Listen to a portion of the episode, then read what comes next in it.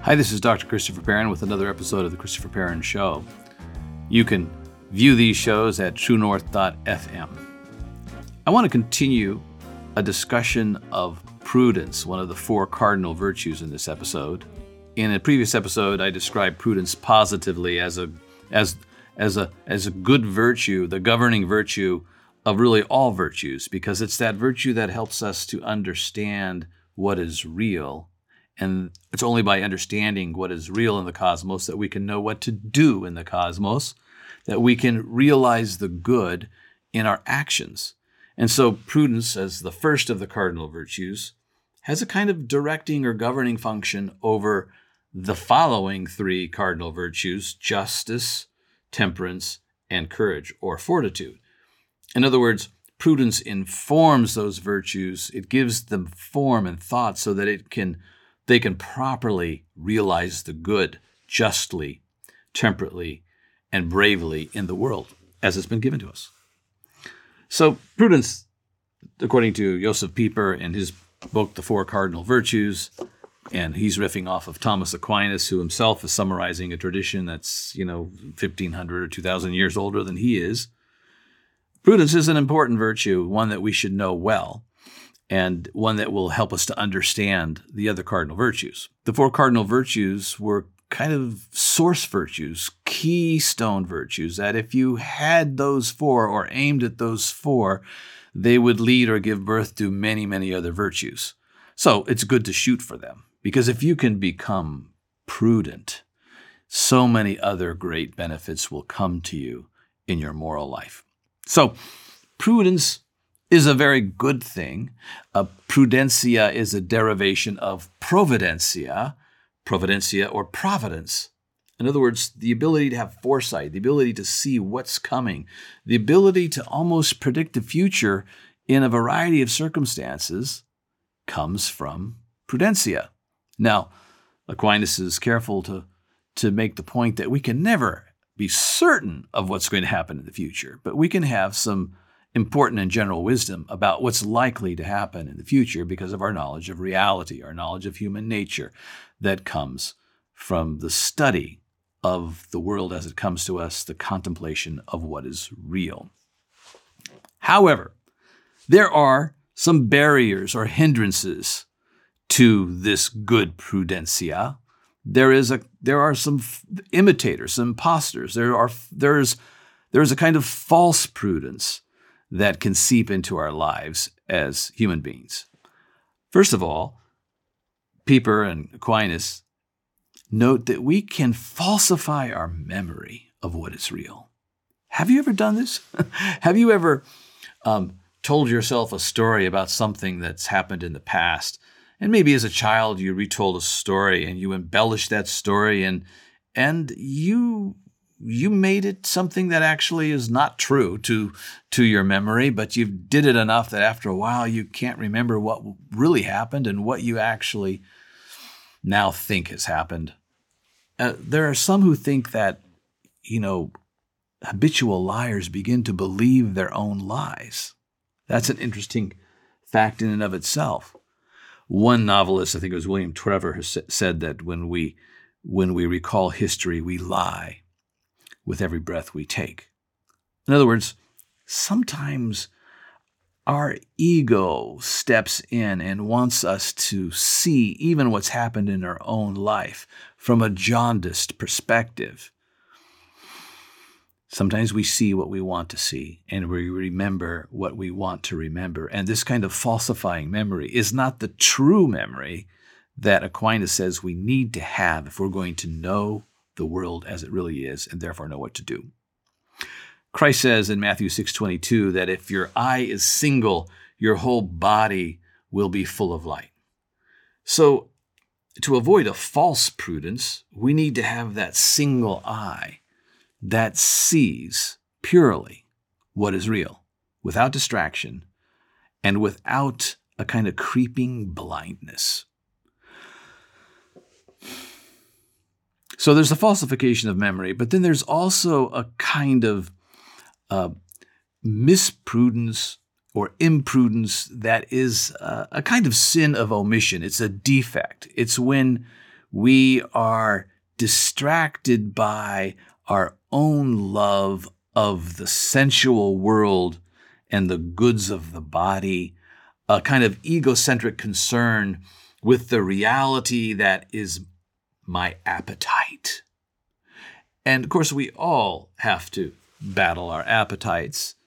But when our appetites uh, get the best of us, we become unchaste and we chase the sensory world, and it leads to a kind of blindness that impedes or prevents our ability to see what is real.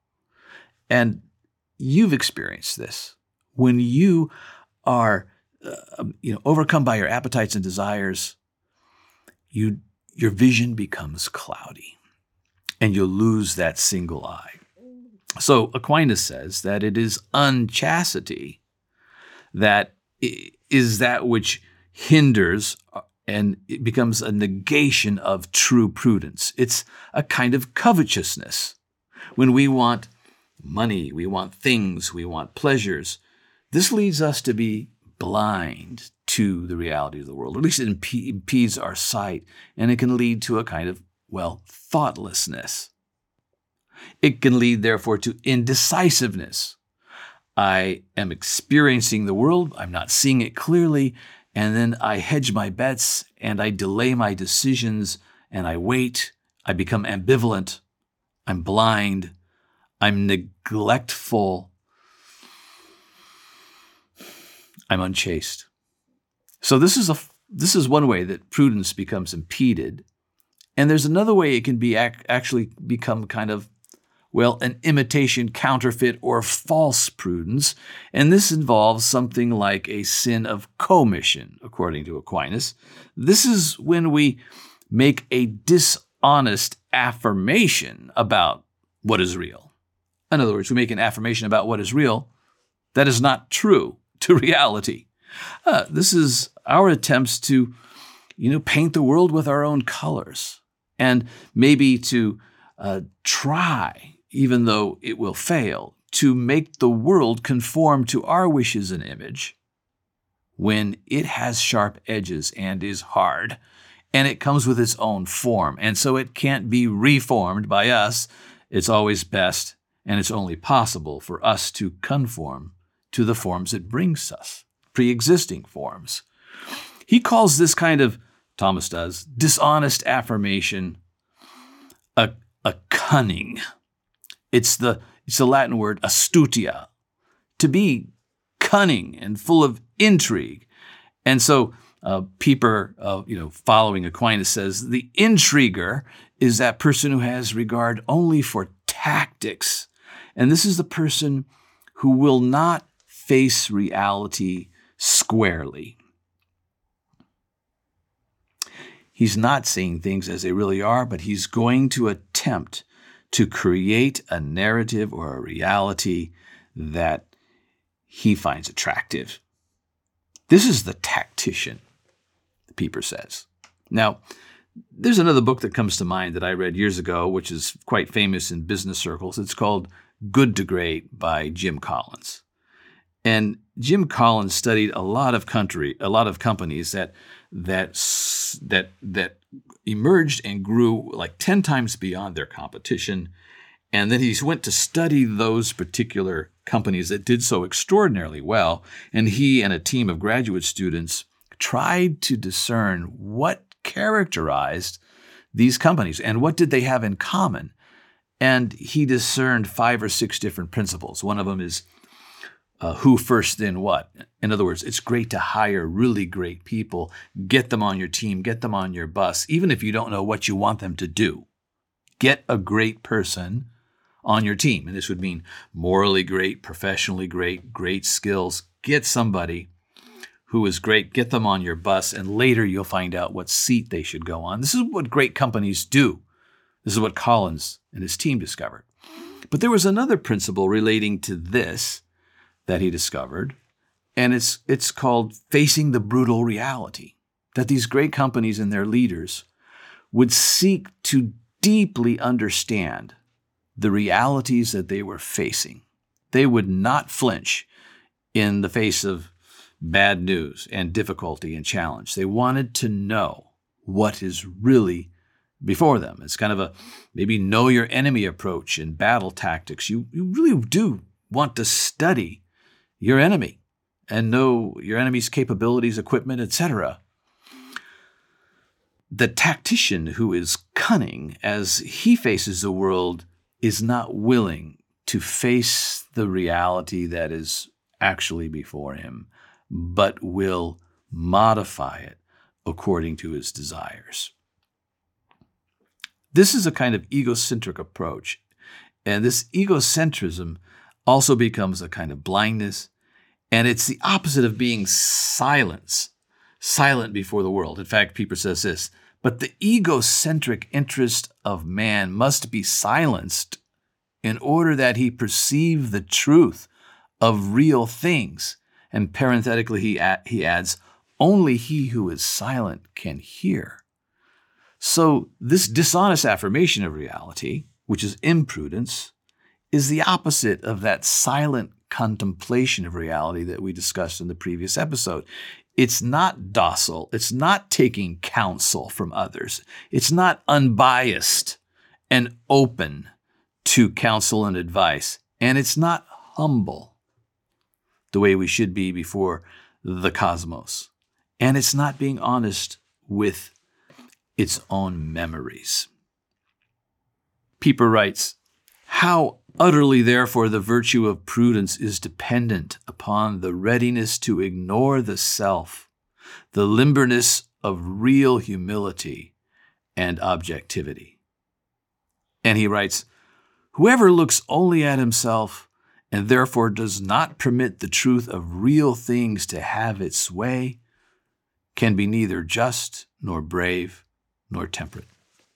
And so, this, of course, is true of our students, for those of us who are educators. It's true of us as teachers. It's true of our entire community.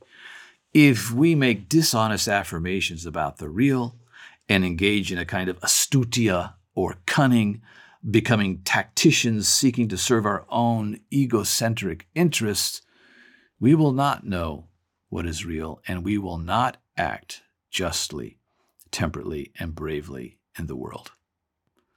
Well, I'll leave it there for now. I hope this has been of interest to you and encourage you to consider uh, an ongoing study of the cardinal virtues.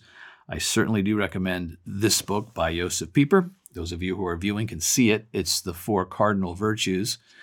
And I also recommend a follow up book he wrote called Faith, Hope, and Love that involved the three theological virtues. In the Christian tradition, the four cardinal virtues only come into their own when they are conjoined with faith, hope, and love. In fact, it was Augustine who said that really all four of the cardinal virtues don't come into their own until they are qualified by love. And Pieper says much of the same thing. What is motivating us to know the world? Our love of it. We've been placed in a cosmos, ordered beauty, a beautiful world. We didn't ask for it, but here it is. Yes, it's fallen. Yes, there are things that are broken. Yes, there are things that need to be repaired. Yes, we need to preserve this beautiful planet in many ways. We need to be stewards of it. But we should love it and conform ourselves to it.